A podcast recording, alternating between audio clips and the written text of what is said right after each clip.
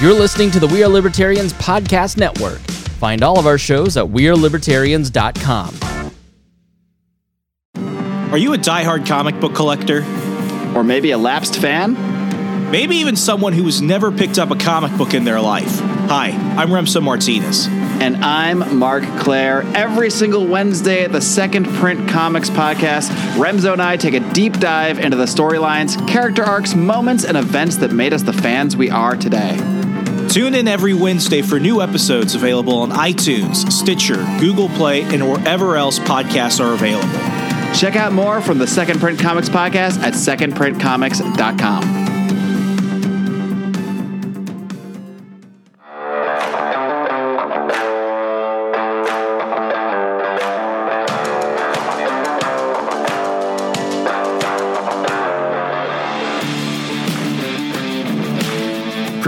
yourself. You're on the run with Remso W. Martinez. All right, people, we have James Czerniawski from Young Voices today discussing the epic battle, no pun intended, between Epic Games and Apple. James is a policy analyst at Libertas Institute, a free market think tank in Utah, where he writes about consumer data privacy, cybersecurity, and technology and innovation issues. His work has been published in Real Clear Future, The Morning Consult, Deseret News, and the Salt Lake Tribune. So sit back, relax, and enjoy the show. Okay, James, I, I, gotta admit, I intentionally tried to learn as little about this topic as possible, not because I'm a terrible host, but because it brings up my traumatic memories of being a former GameStop employee. Have, have you ever worked at GameStop? No, but I definitely bought a lot of games over my years there. okay, let, let me tell you what it was like being an employee. Most of the time, and I, I, I'm a passive gamer. Like, I think the last couple games I played was like Spider Man for PS4 and Red Dead 2. So we're talking like a couple of years. So I'm a passive gamer. But, you know, you take the job when you need the money. And, uh, you know, it was fun. Like, you know, in terms of like retail jobs, it wasn't the worst. Uh, you know, the, the, the, the getting like, you know, minimum wage for like horrendous hours was not fun, but you know, I, I took what I could get. It was happy. It wasn't too demanding. But I gotta tell you, man, if I learned to hate anything, it's Epic. Because freaking Fortnite became like the bane of my existence. I have really like this this vitriolic hatred of that game because p- kids will go ahead and drag in their parents to go ahead and basically use their hard-earned money to buy fake money to buy fake clothes for characters. Now, I'm not against in-game purchases and app purchases, stuff like that. I've, you know, when, when I was in high school, I bought basically every downloadable skin for Batman when Arkham Asylum was out. I had to play as Adam West. I just had to. So, like, I get it but like the amount of stuff that goes into that game like I, am not I'm, I'm, not for video game censorship. I don't want any regulators jumping around telling people what they should be doing with their video games. But when i actually looked at fortnite for the first time and i saw that the audience was really like that like 12 to 17 range where they were really marketing it i'm like oh my god this is like getting kids addicted to like virtual heroin so when I saw that Epic was getting into a fight with Apple, it's not that I suddenly love Apple, but it's more like Godzilla versus Megalon. It's like, you know what? Let them fight. Or like King Ghidorah, I'm like, you know who who wins at the end of this? I win. So kind of just fill us in on this. What what's the suit about, and what's the big takeaway that people need to understand when they look at this? Because for me, it's impossible to take an objective stance on it because I hate both companies so much. Despite the fact I'm polling and trying to mute my iPhone right now so no one disturbs us.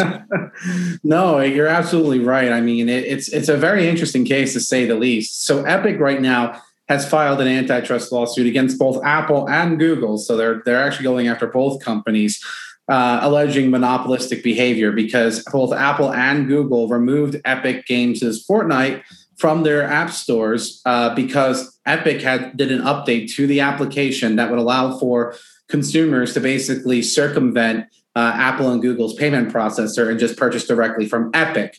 Oh, that's a big uh, no-no. Yeah, so Epic got themselves booted off both app stores, and they've sued both companies as a result. And they're claiming that there are monopolistic practices being done here. They are saying that they're looking at internal documents from Apple where Apple has the iMessage and they don't make it so easy to take iMessage off of the default from Apple. Uh, whereas they were able to do this with the App Store. Um, they're also going over the, the egregious fees at 30% uh, which we'll get into a little bit later on. I'm sure it's not as egregious as they're liking to claim, and and that's basically the core of Epic's argument. You have Apple here exercising uh, a monopoly power because they have exclusivity on their store. There is no ability to really sideload. Uh, the option is basically more or less if you want to develop either go through the App Store or have a, an app or have a game rather that's like able to be played through uh, like Safari or something, uh, which is uh, which is Apple's uh, web browser. Is this available through like through like the Google Store? Like for uh, Android? Uh, well, users? again, the, the, the game itself was available on both application for the App Store for Apple and Google Play for Google, but it got removed from both of those stores because they did that update Oh. uh, where they were circumventing the payment processor, right?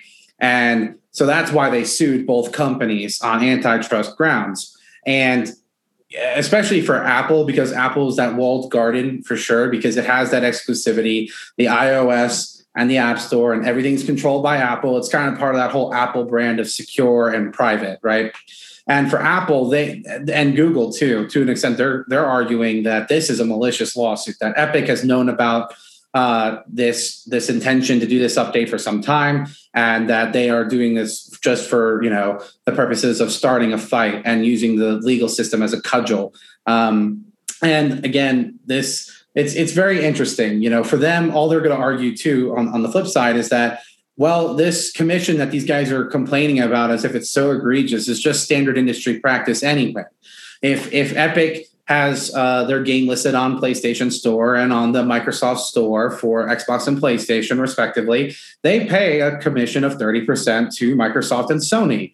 And they're just saying, hey, we're just doing what everybody else is doing. And we're also developing a product here that consumers want, engage in, feel safe with interacting with. And we've developed a user base that is attractive for developers to gain access to from a market perspective. So, yeah, there's going to be a transactional cost to doing that. You can't just get it for free.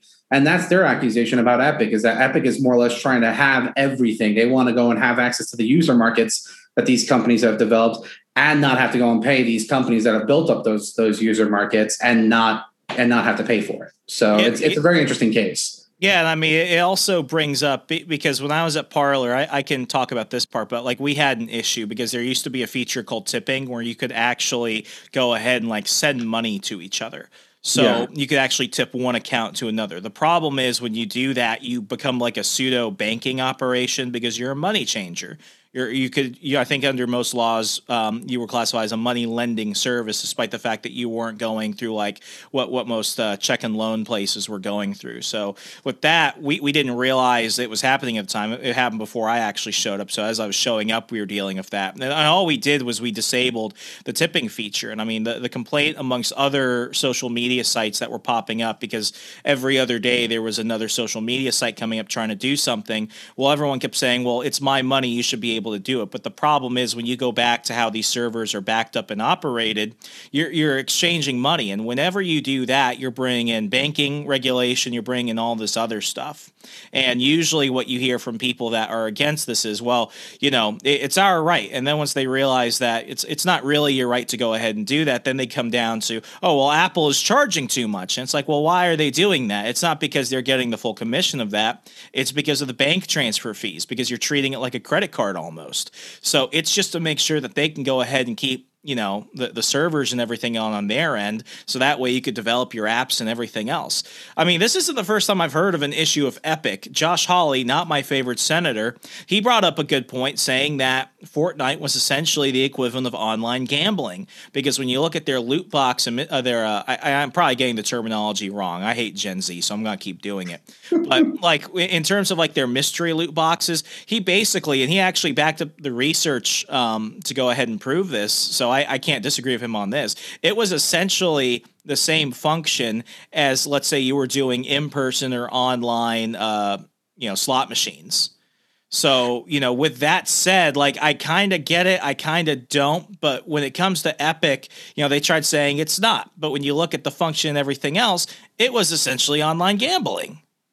Yeah, you're absolutely right. And and and to go back to your point when you were talking about Parler and tipping, I mean, uh, Twitter just recently unleashed the same feature where you can go and do the tips for tweets, uh, and and there was early feedback on that where we saw that people because they were using PayPal as an intermediary, it was basically giving away the person's address information in the process of giving somebody a tip.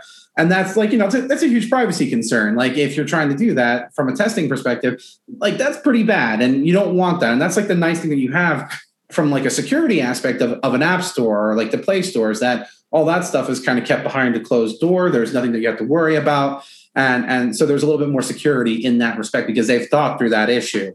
Um, when it comes to Josh Hawley and talking about um, the gambling aspect that's here, I, I, certainly am somewhat sympathetic towards that uh, in the sense of it, it is kind of bad because when you're looking at Epic, their prime demographic that they're dealing with, admittedly, uh, is like males that are between the ages of 15 and 25 something like that is i'm very the, i'm very unlibertarian when it comes to children. Yeah and, that, and that, that's, that's my viewpoint. Like if you're not old enough to pay taxes like get married smoke go die in the military or something I, am very totalitarian when it comes to what you can and can't do online. No and I, and, I, and that's where i have some sympathies because it's not like uh, you know i'm 27 years old and if i want to engage in loot boxes with games that's that's well entirely yeah. That's I mean, that's that entirely your prerogative, right? But like a kid, especially a kid that's a dependent, not an independent, uh, that that raises a whole different conversation because it's not just taking the kids' money; you're taking the parents' money by extension, and sometimes in ways that they don't even know. Like we always see that random story that pops up every once in a while of the kid that somehow accidentally bought two thousand dollars worth of something on their parents' credit card and you know the parents don't get off the hook for that they still have to go and pay the bill and that's that's where it's dangerous is that i think that yeah when it comes to like kids there's definitely a conversation that can and probably should happen when it comes to how can we market these goods towards kids in a in a more uh, equitable manner to respect the fact that they are in fact kids and we we're not trying to fleece them as a consumer out of their parents' money. Like there's this disconnect there that needs to be fixed. Yeah, I had this moment happen. I think it was working. I, I, think I was working like around Christmas Eve, and this parent came in, and she was basically she she had no clue what her son was trying to buy, and it was funny because it was like watching a tutorial video happen before me. Okay, here's my credit card. My son wants to buy a Fortnite costume. Well, you can't do that. You have to buy the points. So I'm explaining that to her, and she looks at her kids. She's like, "What are we buying?"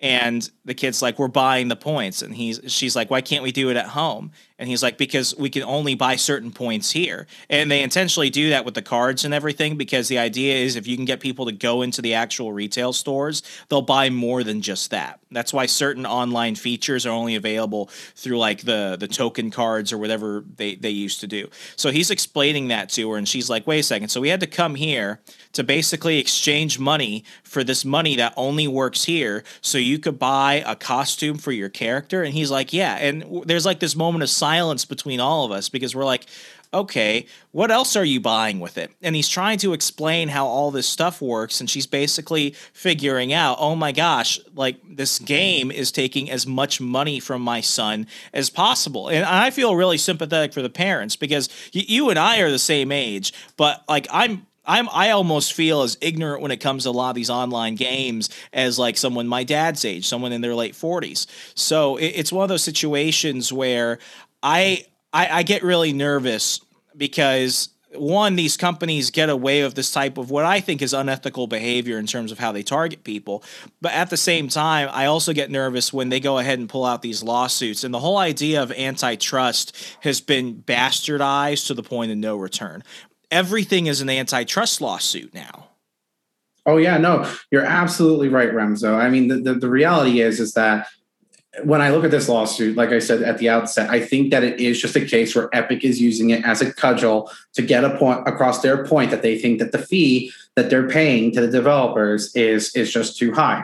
And I think that while there is a valid conversation that can happen over the commission that these stores are taking from developers is valid and, and that should happen. I do not think that it is appropriate to leverage the, you know, the, the legal system, which really has its own issues right now, especially during the pandemic with all the caseloads getting backed up for this kind of a purpose, it just doesn't make sense. And again, like you said, with kids, I, I 100% agree. And the way that games used to work versus how they are today has fundamentally changed. Like I remember when I was gaming uh, on the early PlayStation, PlayStation 2, like the, the, some of the earliest Call of Duties were some of my favorite, right? Because it was it was a very story driven campaign, very immersive, very very good, and for the time, good graphics, and you could really get engaged with it. But then, as the internet got increasingly integrated into the video game industry and multiplayer became a facet, you started seeing the market change a little bit because younger people were getting involved and now the games are more oriented towards okay, a fast paced environment, multiplayer driven. How can we go and get like the zombies uh, expansions and get people to spend money on that? And again, there's a valid point towards like wanting to, uh, you know, spend money on like expansions or something like that. I think that there's a valid thing there. But when we're nickel and diming for like costumes and stuff. I actually think that they borrowed from like the Asian markets because that's actually where you see that like rampant is that the customizable features are insane over there when you're looking at some of these uh, Japanese oriented games that have been developed. Yeah, GameStop doesn't really sell a lot of those types of games. I think they called them like import games or something. Yeah. You had to basically request it from the manager. And basically, as I found out, it's like it, it, it, felt really weird because it's like, okay, this is an online game, but you need to go ahead and buy the installation package. And then to actually play it, you've got to spend a lot more on all these other customizable features. I, I do kind of want to pivot for a second because you bring up something that I've, I've spoken about on the show before. It's this theory that I have that the internet has completely ruined the fun with gaming because I feel like half the time the joy of actually getting to play the game isn't there anymore and it's more about just keeping up with what, what I see with other players. It's that peer pressure and being able to get the upgrade, get the skins, get the expansion pack so I could talk with my friends. Because I I mean with uh with, with one big example in terms of just, you know, the quality of games. Uh, what what was it like? Uh, what what what's that? Cyberpunk. Oh yeah. That, that game that game was I I looked so forward to that. And then I get it. And it barely freaking works. It's like one of, it's like they just stopped trying at one. And it's because they went ahead and pushed it out and I mean, I, I, got it on on Xbox, and it's just like you know, I don't play games often, so I'm like that middle of the road consumer. It's like it's got to be big. And honestly, if Keanu Reeves wasn't in it, I probably wouldn't have wanted to play it because I want to be able to do cool shit with Keanu. But but it's one of those situations where, as a whole, it's like the, these games are less about actually trying to create good content. It's more about just trying to get people addicted to that. And i even see that with my mom and her her in-app purchases on games that she plays with her friends. It's like oh if i want more points i have to go ahead and put more money into it. That's okay but it gets to the point now where it's like it's not like you're really enjoying it. It's just that you feel that you've already invested so much money into it nonetheless the time you're you're kind of just stuck there so that's why when you know when when companies like Epic go ahead and throw out these stupid lawsuits, it's like, you know, you're going to lose against Apple because genuinely you're the one at fault. But then when they try and, you know, fight with people like Josh Hawley, who, like I said, again, I'm not a big fan of, and he goes ahead and basically says, you're operating casinos for kids. I kind of look at them and it's like, you know, as much as I don't like him, I hate you even more. Yeah, I think Epic again, when it comes to a company, they are the embodiment of Electronic Arts 2.0, basically. Because Electronic Arts got into this problem uh, a few years back. They actually had like the most downloaded post in Reddit history at one point because when they did um, uh, one of the Battlefront games, they launched it and they just put this massive essential paywall there. Like if you wanted to play as Darth Vader, hey, gotta go and spend some EA credits to do that and, and basically everybody memed on them for it, and they had to go and fundamentally change their model for the game as a result of that. When when we're talking about like the video game industry and how the impact of the internet has been on that, I think it's an interesting conversation because I, I both love the fact that the internet has been connected to the games, and I and I certainly do see your point with um, with how it has has degraded certain aspects of the game because we've seen the shift from being story driven and developing like these characters and story arcs to more like how can we go and get these kids in an attention economy setting, I guess, if you will. Uh, spending as much time playing our game as humanly possible, right? Yeah. Uh, so I think that there's there's definitely some interesting things there. But my favorite part about the internet being connected to video games was that it was my way of being able to connect with people all over the world and learn about these new people and and hang out with them. Like, I mean, I, I was professionally gaming for a period of time, and I had a lot of fun doing that.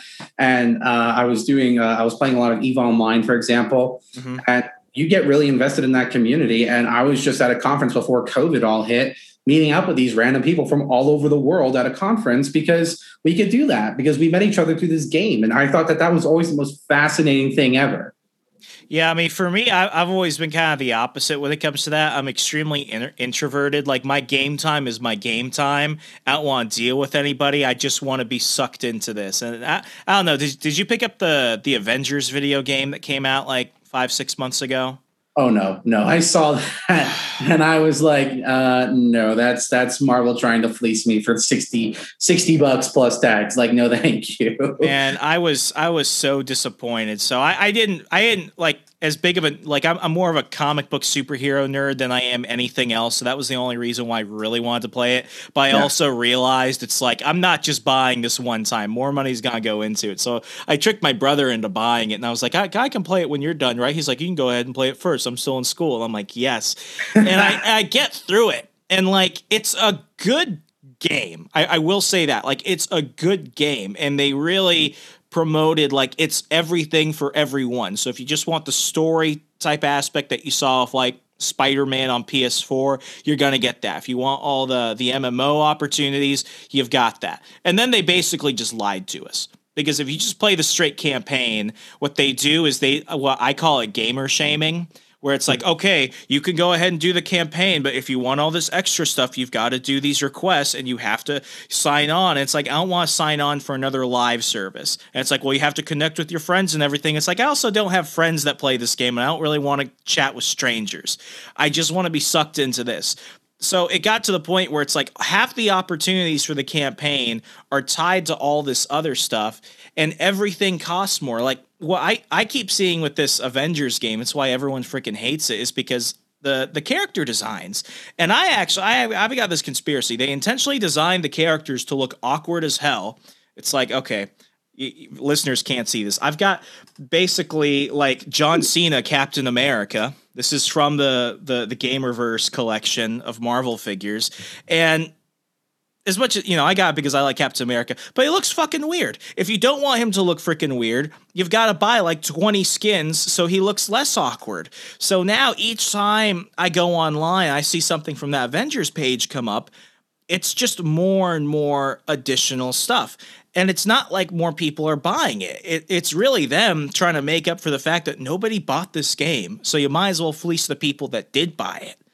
And now I don't think I'll ever play another game from this studio. I, I it, it's it, I think it's some European studio um, that did it, but like I like it, it's completely killed all the fun that I had with it, and there wasn't much fun to begin with.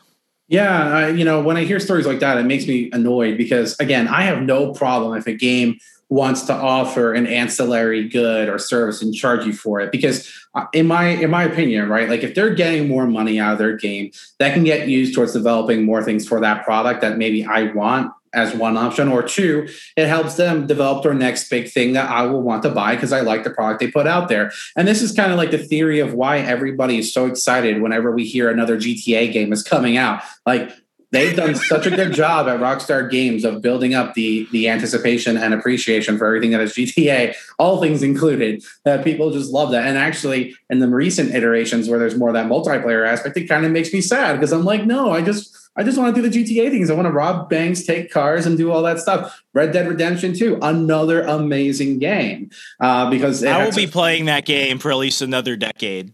Continue. Yeah, and it's so good, right? And and by extension, like The Last of Us, uh, that that series and, and Naughty Dog did such a great job creating amazing cinematics within that game. Like I remember when that first came out on the PlayStation 4 for Last of Us, and then I, I, was just watching the cutscenes and I was like, man, you could go and throw this in a movie theater, and I don't think anybody would really know what was going on here. It was just that good. And the problem is that those kinds of games are so far and few between, and I would I long to see a developer do that again. But the problem is, unless you are like somebody that's that's like a AAA uh, kind of developer or, or a really well respected one like like Naughty Dog, um, you're you're not going to have that be the model. You're going to have the Epic Games model increasingly appear, where it's just we're not even going to charge you for the game. Don't worry about it, guys. Or it's going to be a really low artificial floor for the price of the game, and then we're going to whack you to no tomorrow with these microtransactions, and that that really annoys me. And the reason why Epic cares so much about this particular aspect when it comes to the app stores is that during the coronavirus pandemic, we saw the gaming industry just boom like no tomorrow. Uh, everyone was bored as hell. Well, yeah, because you know, for one month, you know, whatever, somebody can make up some excuse to do. But as we're talking about two, three, four months, um, you know, there's only so many episodes of a show that you can watch on Netflix before you want to go and rip out your hair.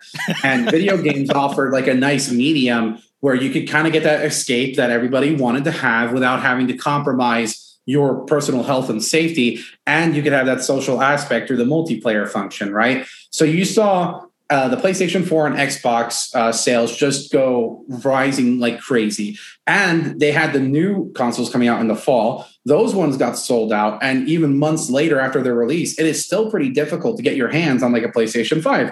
Uh, you know, a lot easier now than it was at launch, but like people were waiting a long time. And as this mobile gaming industry is growing, it's actually one of the fastest growing segments of that digital economy. And what that means is that if more people are getting involved in mobile gaming. And Fortnite is extremely popular. It has that name brand recognition. Everybody wants to do it.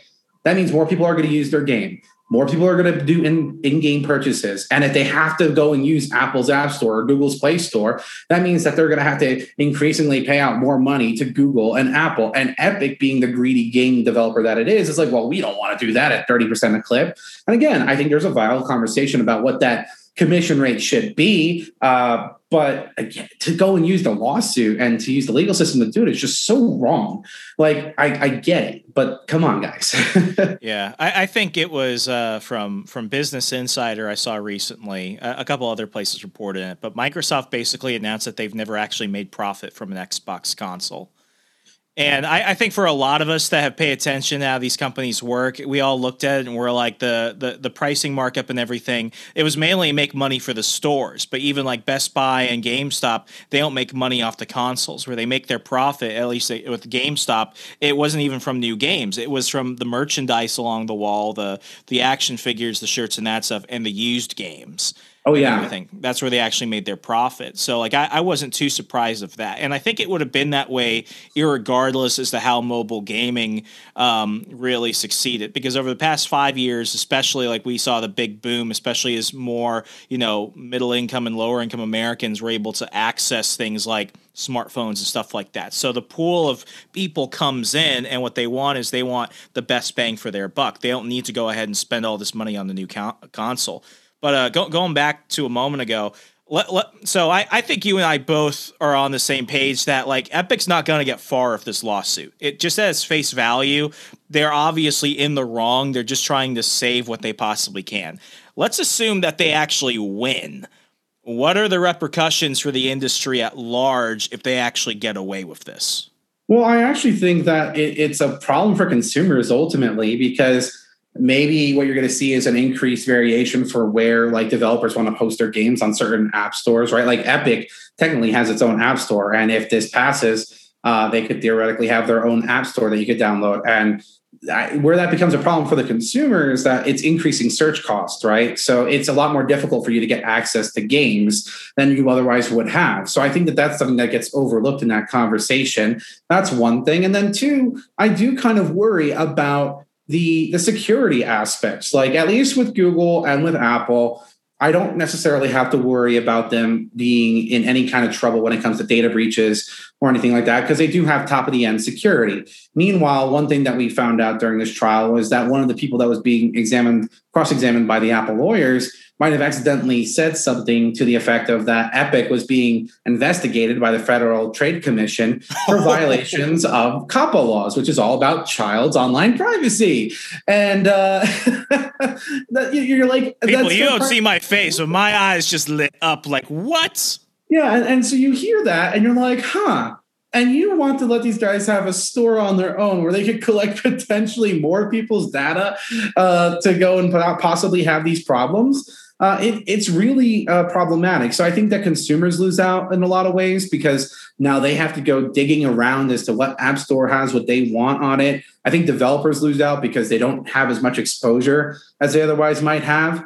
Um, and and I think that there's a huge privacy concern that might come up as a result of this if we have people that are further down the chain, so to say, uh, increasing the number of transactions they do that aren't as secure as, let's say, Apple's payment system or Google's payment system.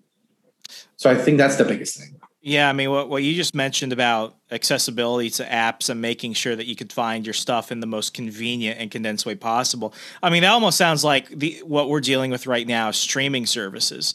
Like, mm. uh, you know, it, it's not even just like exclusive shows anymore. Now it's like basic shows, and it's like I, my my family still has cable. So if I want to go on demand and search something, uh, you know, the, the the gimmick used to be everything is here and you can watch it for free on demand.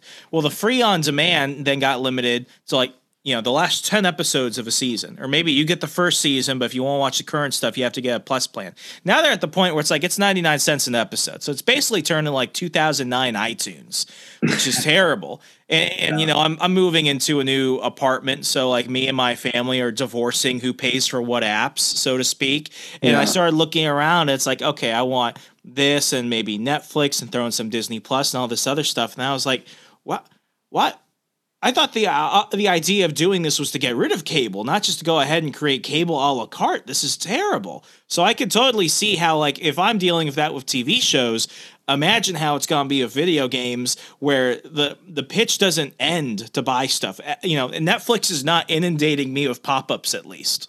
Yeah, no, I think that that's that is a valid point that you bring up. I mean, imagine if you had to go to just to find a game. Let's say I'm a PC gamer too like right now I have the Steam store, but like now your options there are like the Steam store, the Microsoft store, the Epic store, uh, and and I'm sure there's even some other ones too, right? And it's like as you start increasing that number, like we start seeing with the streaming service industry, even if you have options, like people actually get annoyed at that after a certain point, especially because each one's going to want their pound of flesh.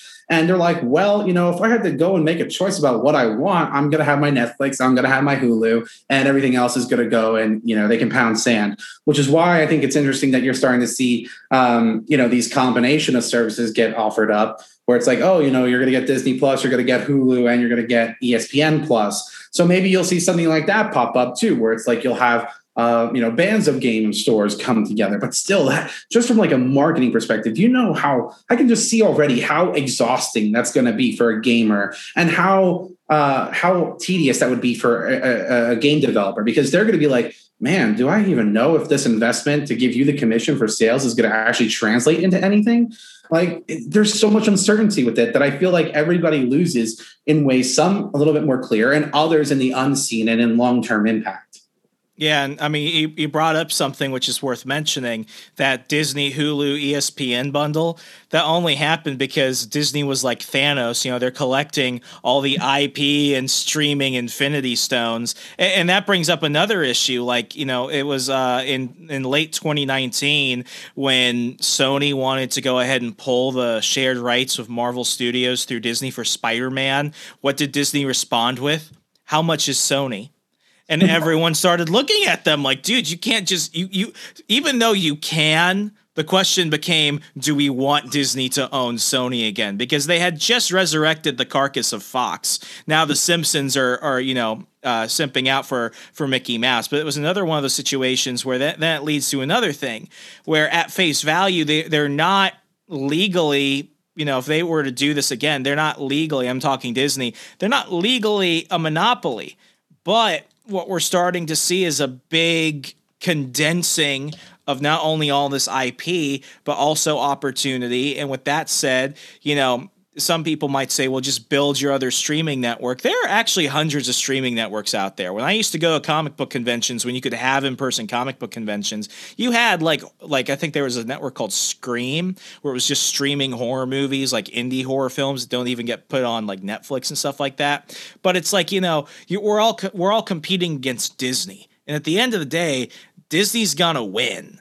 So then it gets to the point where it's like, yeah, just because we can who's going to be able to compete with that? And, and, that's why Disney can charge so much for their service. It's like with Black Widow coming out in July. Yeah, you could go see it in theaters, but if you want to buy it right now, you got to pay 30 bucks. But then again, you don't even own it. You only own the access to it because if let's say you you don't pay your Disney Plus subscription one month, you're losing that Mulan, yeah. Raya and the Last Dragon. Like it wasn't yours. You were they were just allowing you to have it for a fee. Yeah, no, I think I think that's a it's an interesting conversation. Uh, slightly to deviate on that IP topic, I, I with with the pandemic, right? Uh, the box offices took a major hit. All the movies obviously took a major hit. A lot of them had to get postponed. Uh, and I remember, and I'm still waiting for No Time to Die. I would like that to come out before I like die of old age, at least one of these days. One of these days. When when they were looking at what the future of like cinema was going to be there was um there was this article i was reading that was saying oh you know there's going to be this new uh device that you can go and put into your home that would let you go and watch movies from your own home tv and it's like oh cool. But it was going to have a camera on it that would literally scan the room for the number of bodies and charge you a per per person price. Oh. And I was like, oh my god, this is like streaming services like on steroids. Like imagine um, and, and it is it's, it's a very interesting thing I, I i'll push back a little bit on the competition aspect because at least from the digital economy one of the nice things that's emerged is that there isn't necessarily a guarantee and, and a great example of this is like if you look at the turn of the 20th to the 21st century you had AOL, Yahoo, Time Warner Cable, these were viewed as like the, the big, you know, strongholds of the internet that were going to stand the test of time. And they were worried about monopolization from those companies. Uh, eventually that turned into MySpace. Oh, MySpace is going to stand the test of time. It's going to be this, you know, big conglomerate that we'll never get rid of. Uh, AOL and Yahoo recently just got sold together in a package from Verizon to offload the assets for $5 billion. So pennies on the dollar. And then uh, when we're looking at MySpace, that's a joke. That's that's a major loss since that went down south. And so when we're looking at the digital economy, at least the nice thing is that my my my my optimism is that I know that there is something that's out there. It's just a matter. It takes a lot of time. Like I don't think people realize that for Google and YouTube and Facebook. Um, and and and all and Twitter to get to where they were, it took years. And it's not like it's it's so easy. Now i do think disney is like its own separate like evil evil little sith land over there where they are looking for these opportunities uh, to do some things. And that certainly warrants conversation in its own right. But I, am a little bit more optimistic i think about like the, the competition in the markets. I don't i don't scare as much when i see consolidation because big isn't necessarily bad. I just think that it offers more opportunities to expose other weaknesses. Yeah, I mean, at the same time, I feel like there's also kind of a renaissance going on for what I call the physical world. Yeah. It's like you know, with um, with, with iTunes in the mid 2000s, everyone was already saying, okay, we're going to see the end of the CD industry. And while we basically have. What it did was it also brought about the resurgence of vinyl records. Vinyl records actually saw a higher percentage of sales in 2016, I think, than they did in like 1996 when people could still you know get get their turntables and stuff so it's also that that weird possibility and, and like with movie theaters too like uh, Regal Cinemas in my area. I'm in Virginia right now. Regal Cinemas used to be one of the cheaper theaters compared to like mm. Cinemark and Alamo. And when uh, Sony went ahead and pulled No Time to Die, uh, all the all the Regal franchises have died out. Whereas, like with Cinemark, for example, Cinemark is doing private screenings. Cinemark actually made a ton of money, and this is a crazy situation last year when everyone was trying to figure out what's going on with the movie theaters. They made like $15 million showing Hocus Pocus, a wow. film that you could probably watch on TV for free. But people wanted to get out, have that communal experience, get some nostalgia. I, I, went to go to Alamo Drafthouse. I mean, Alamo's another example. I think Alamo was one of the few places that was almost lockdown proof because after everything started opening up again, what do you get from Alamo? You get a cool theater experience, you get food to your table, you could buy alcohol. Uh, and you know they they they were showing Jurassic Park recently, so they gave out Jurassic Park themed merchandise to everyone if you just paid a few extra dollars for a ticket to go see that movie. So in a way, it's like you know we we have seen who's going to adapt and who isn't. It's like yeah, Cinemark can serve you wine by the glass, but you know if the theater smells like shit and there are kids screaming everywhere for this film, no one's gonna go see it. So at the same time, it's like yeah, you know if we have to sacrifice Regal to get better value and op- opportunities out of something like an Alamo Drafthouse, I'm pretty cool with that. Oh, I think I think you're absolutely right. And the other the other segment of the of the movie industry that ended up making a raging comeback too during the pandemic were drive-in movie theaters. Oh, like, oh, I didn't even think when, of that. When when was the last time you went to a drive-in movie? Like I I can't even think of a time in the last ten years I did that. But you know, I remember reading stories of like, hey, this drive-in movie theater is hosting, like you said, these classic movies really cheap, really effective. And and what you're seeing is like a shift towards like these ex- uh, more experience based kind of uh, events, right? For for these industries, and I think that's great. I think that, that that nostalgic kind of thing actually has a place in our in our future when we're looking at what people want. Kind of like what you said with the with the finer kind of cinema experience. It'll be interesting to see how companies and restaurants and all these different industries that were really hit hard during the pandemic are able to go and adjust and move forward because i'm not really sure or confident that like i know everybody wants, wants to get back to like normal but i'm pretty sure there's a significant portion of the population that's reticent to do that which means that in order to attract that portion of the population companies are going to have to innovate on the margins so that has me very excited into seeing like where, where that's going to take us yeah, I mean, with with Alamo, at one point they were doing like two dollar margaritas, and it's like I'll risk COVID for that. Some things are worth it. I'm not making that myself, even though I could probably do so for like you know a few bucks, but whatever. Um, you know, to, to kind of wrap things up, uh, I I hated Epic before, but I hate them more now. Um, what what do you think are the big takeaways from this at the end of the day? As people look at this and think, "Wow, could this happen again?" Yeah, I think that the big takeaway is that it's it's just the start of a big war, more or less.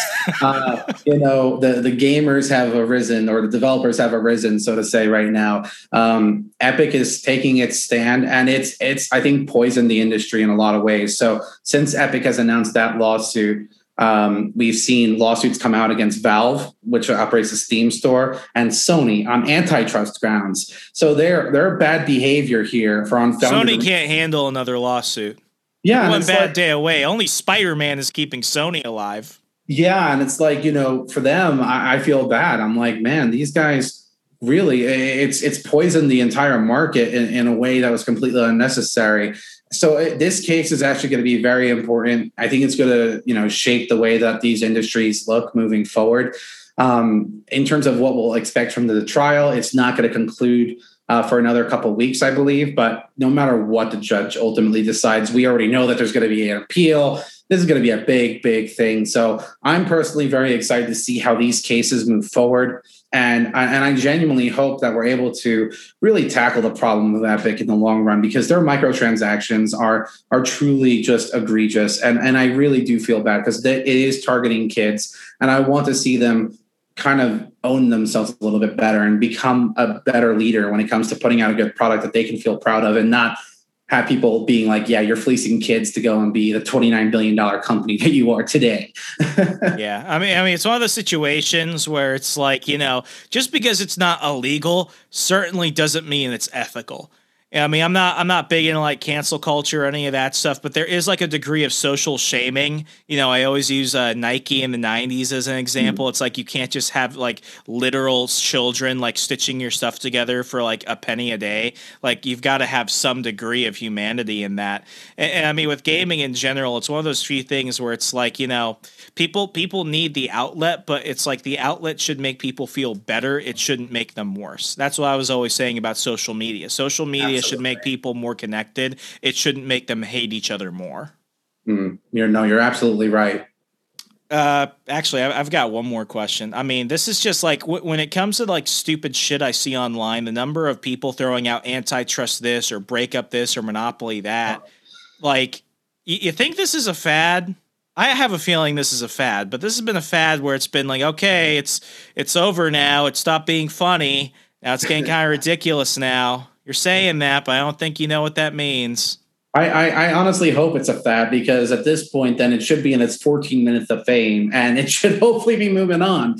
But the problem is, is that I, I'm not so sure that it's a fad. There's there's um there's definitely some frustrations I think that have popped up over the past several years when we look at the digital economy, whether that's from social media platforms or apparently now with the video game industry, these app stores and and and whatnot. And I can understand the frustrations, but they're looking to these different areas for answers. And antitrust is just the latest route that they want to explore. I, I completely agree with you. It's like no that's not the answer guys. And you're being short-sighted because there's blinders being put on. We're just so focused on big tech that we don't think about what happens if we fundamentally change the rules of of antitrust when it goes beyond big tech. So there's there's a legitimate concern that I have there, and I, I, and I hope that you're right that it's a fad and that we are soon to move past it because we've been in techlash now for at least the past four years on like high level. So I'm I'm really looking forward for that to kind of like de-escalate soon.